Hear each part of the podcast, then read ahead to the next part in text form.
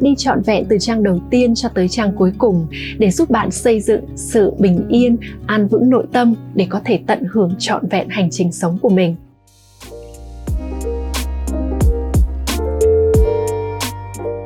Chào đón bạn tới với Ruby Nguyễn Podcast, nơi mà chúng ta sẽ cùng nhau khám phá ra viên ngọc trong bạn để thành công với phiên bản chân thực của chính mình và kiến tạo cuộc đời bạn mơ ước. Cảm ơn bạn đã xuất hiện. Tôi là Ruby Nguyễn và tôi sẽ ở đây để đồng hành cùng bạn trong từng bước của hành trình này.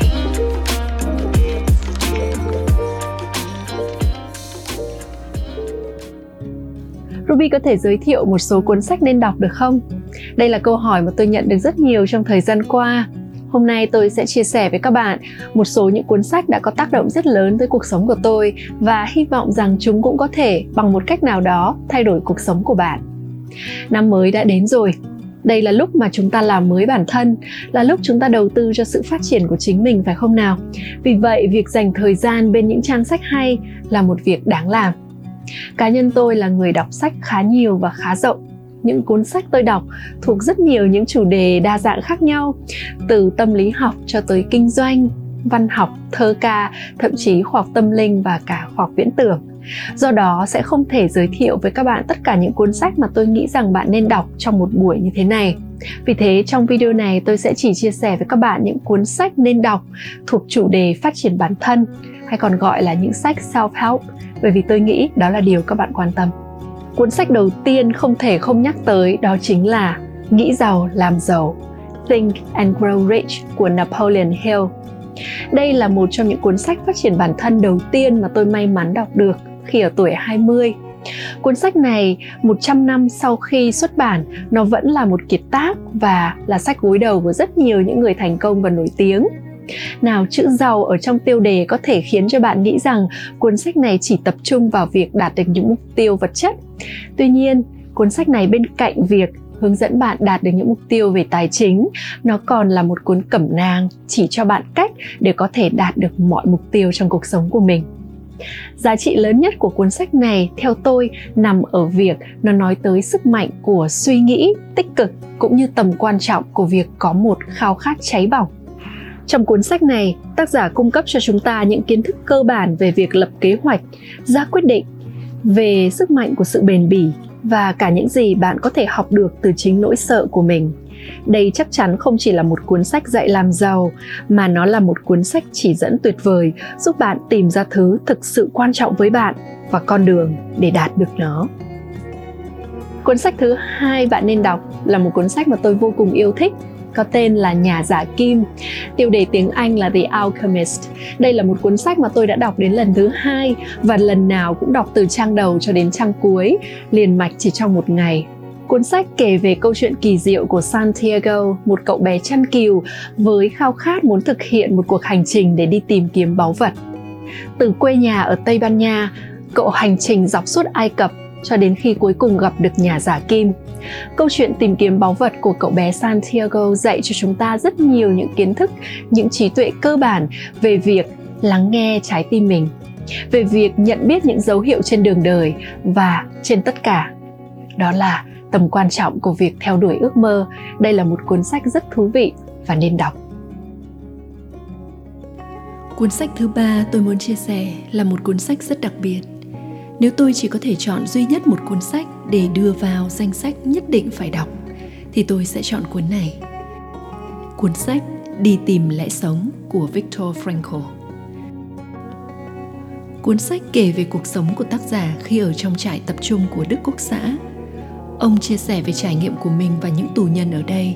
Dĩ nhiên, cuốn sách là một sự tái hiện chân thực về hiện thực tàn khốc và có thể bạn sẽ thấy khó khăn khi đọc nhưng bài học từ câu chuyện này quả thực là vô giá.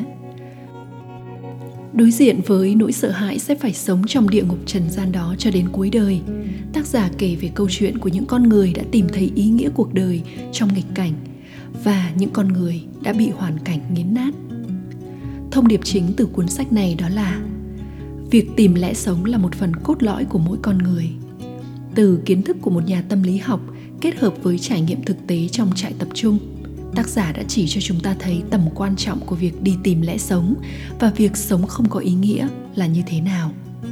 Các bạn thân mến, đau khổ là một phần tất yếu của cuộc sống, nhưng cách chúng ta đối diện với nó như thế nào lại tùy thuộc vào mỗi người. Và nếu như chúng ta tìm thấy lẽ sống của mình, thì ngay cả trong những hoàn cảnh tồi tệ nhất, ta vẫn có thể tiến về phía trước. Một cuốn sách tiếp theo rất đáng đọc, có tên Sức mạnh của hiện tại The Power of Now của tác giả Eckhart Tolle. Đây là một cuốn sách mà có lẽ không cần thêm bất cứ lời giới thiệu nào bởi nó rất nổi tiếng và đã tác động tới nhận thức của rất rất nhiều người. Nó đã truyền cảm hứng cho hàng triệu người trên thế giới để sống một cuộc sống ý nghĩa hơn, giàu trắc ẩn hơn thông qua việc thực hành chánh niệm tỉnh thức.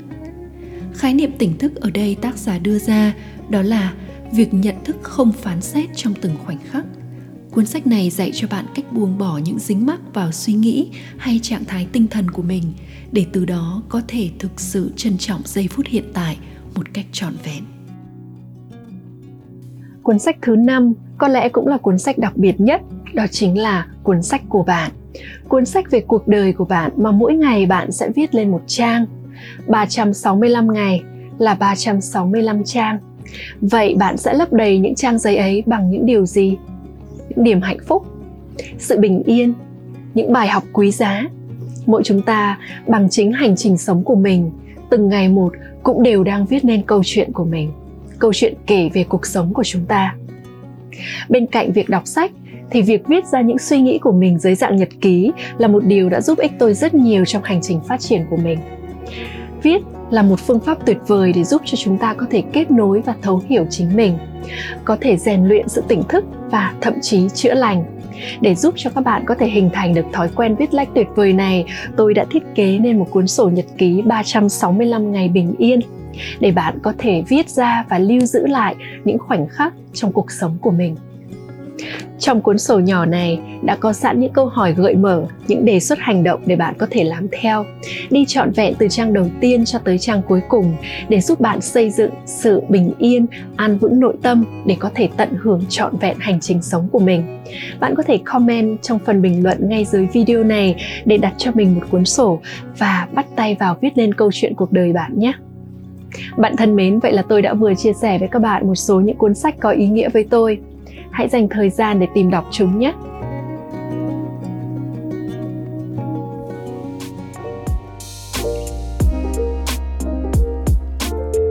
Hãy để lại một vài lời bình luận hoặc chia sẻ nó với những người bạn yêu quý.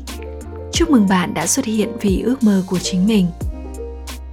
Cảm ơn bạn rất nhiều đã dành thời gian lắng nghe và cho đến khi chúng ta gặp lại nhau, hãy nhớ rằng thế giới này cần bạn và những giá trị chỉ bạn mới có thể tạo ra.